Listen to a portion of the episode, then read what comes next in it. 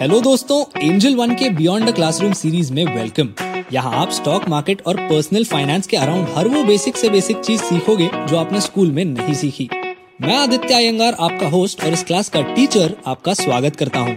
Mutual fund investing में एक की डिस्टिंक्शन है जो समझना बहुत जरूरी है, because this changes the way you invest. तो आज की क्लास में हम इस चीज को विस्तार से समझेंगे। भारत में ऑलमोस्ट हर एक म्यूचुअल फंड दो ऑप्शंस में ऑफर की जाती है, ग्रोथ और IDCW। आई एम श्योर आप में से कुछ लोगों को इनके ब्रॉड मीनिंग्स पता होंगे। However it's not that straightforward. इन दोनों में से कौन सा बेटर है ये आपके सर्कमस्टांसेस और आपके ऑब्जेक्टिव्स डिटरमाइन करेंगे। आइए आप सबसे पहले इन टर्म्स को समझ लीजिए, उसके बाद हम इनके इम्प्लीकेशंस को एनालाइज करेंगे। The growth option refers to a plan where earnings और capital is not distributed. Let's say आप एक म्यूचुअल फंड में इन्वेस्ट करते हैं that invest in stocks and bonds. Now typically over the next few years these stocks will pay dividends and these bonds will pay interest. लेकिन जैसे ही ये सारे stocks और बॉन्ड्स डिविडेंड और इंटरेस्ट पे करते हैं, ये ग्रोथ फंड जो होती है वो ये सारी अमाउंट आपको नहीं देती।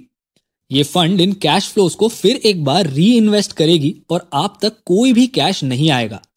इसका सबसे बड़ा बेनिफिट यह होता है कि आपको अपने इंटरेस्ट पर और भी ज्यादा इंटरेस्ट मिलता है, basically compound interest, which at this point I am sure you already know about. Now it's absolutely crucial to understand that this term is purely fund specific. Underlying stocks dividend pay करे या ना करे, growth fund से investors तक cash flow नहीं आते। बोलने का ये मतलब है कि जस्ट बिकॉज एक फंड ग्रोथ प्लान में ऑफर हो रही है, ये आपको अंडरलाइंग स्टॉक्स के बारे में कुछ नहीं बताती। कई सारे बिगिनर्स को लगता है ग्रोथ मतलब ये फंड ज्यादा ग्रो करेगी तो चलो इसमें इन्वेस्ट करते हैं। ऐसा नहीं होता। एक ग्रोथ फंड स्मॉल कैप भी हो सकती है, लार्ज कैप भी हो सकती है, या फिर एक डेट फंड या हाइब्रिड फंड भी हो सकती है। Now let's talk about the IDCW plan. This refers to income distribution cum capital withdrawal. यहाँ पर अंडरलाइंग एसेट्स के कैश फ्लोज इन्वेस्टर्स को दिए जाते हैं एज अ डिविडेंड।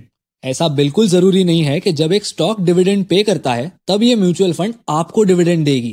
कई बार म्यूचुअल फंड शेयर्स को बेचते हैं ताकि आपको डिविडेंड दिया जाए। ये दोनों टर्म्स मुझे समझ गए, इससे मुझे क्या फर्क पड़ता है? फर्क पड़ना चाहिए बिकॉज योर गोल्स मे और may not be met depending on which scheme you select. मान लो एक स्कीम है जो ग्रोथ और IDCW दोनों प्लान्स में ऑफर की जाती है। इस स्कीम की इन्वेस्टमेंट स्टाइल और स्ट्रैटेजी तो एग्जैक्टली सेम होगी, लेकिन आपके रिटर्न्स बहुत ज्यादा डिफर कर सकते हैं। सैडली कई सारे लोग इन्वेस्ट करते समय इस ऑप्शन को नोटिस भी नहीं करते। अब मान लो आपके इन्वेस्टमेंट गोल्स बहुत लॉन्ग टर्म है, आपकी रिस्क टॉलरेंस भी बहुत हाई है। In this case the growth option may be better for you. Let's consider a small cap fund. यहाँ पर अंडरलाइंग शेयर्स वैसे भी डिविडेंड नहीं देंगे क्योंकि कंपनीज बहुत ज्यादा यंग है।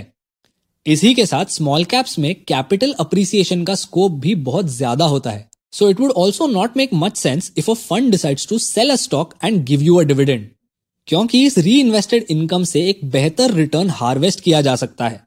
लेकिन अब मान लो दूसरी सिचुएशन जहां पे आपकी रिस्क टॉलरेंस इतनी हाई नहीं है। इस केस में आपके गोल्स थोड़े और शॉर्ट टर्म है, आपको रेगुलर इनकम भी चाहिए। In such cases IDCW options make more sense. However you must note that historically the growth rate of IDCW options has been lower than the growth rate of the growth option. Typically what an investor does with the dividends that he receives would determine his success. Let's say some investors have extremely long term goals that require a lot of capital. These investors have higher risk tolerance and a very long term horizon, but in spite of that they choose an IDCW investment. ऐसी case में capital optimally compound होने की जगह आपको as a dividend दिया जाएगा। अब इस डिविडेंड से आपको शॉर्ट टर्म हैप्पीनेस तो मिलेगी, लेकिन इससे आपके ग्रोथ में जो लॉस होता है ये आपको लॉन्ग टर्म में ही नजर आएगा। People generally don't realise that reinvested dividends do the heavy lifting for your capital in the long run. और अगर ये काफी नहीं था तो एक और बहुत बड़ा इंपैक्ट होता है IDCW प्लान्स में, जो है tax. The dividends paid by such plans are taxed in your hands, the investor. अगर आप 30% के टैक्स ब्रैकेट में आते हो तो आपको 30% टैक्स देना पड़ेगा इन डिविडेंड्स पर।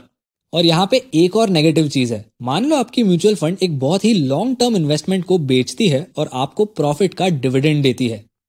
अगर आपके पास ये लॉन्ग टर्म इन्वेस्टमेंट अपने पोर्टफोलियो में होती तो इस पर long term capital gains tax लगता सिर्फ 1 लाख के ऊपर ही अमाउंट पर, वो भी 10% का, क्योंकि ये आपको एज अ डिविडेंड मिला फ्रॉम एन IDCW प्लान। आपको इस पर 30% टैक्स देना पड़ेगा।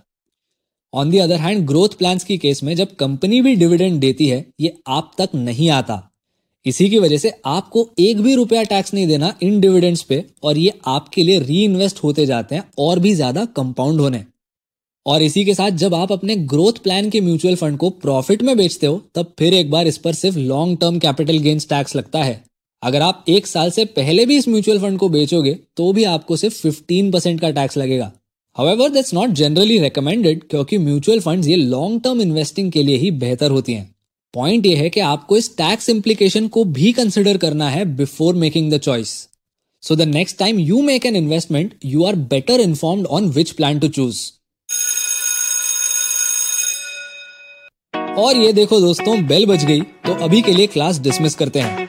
मैं आपको मिलूंगा नेक्स्ट पीरियड में, तो अपने फेवरेट पॉडकास्ट स्ट्रीमिंग प्लेटफॉर्म पर बिना भूले सब्सक्राइब करना, क्योंकि अगली क्लास में अटेंडेंस कंपलसरी है। See you next time.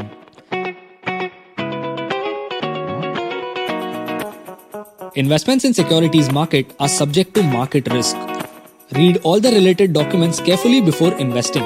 For disclaimer details, please visit our website www.angelone.in।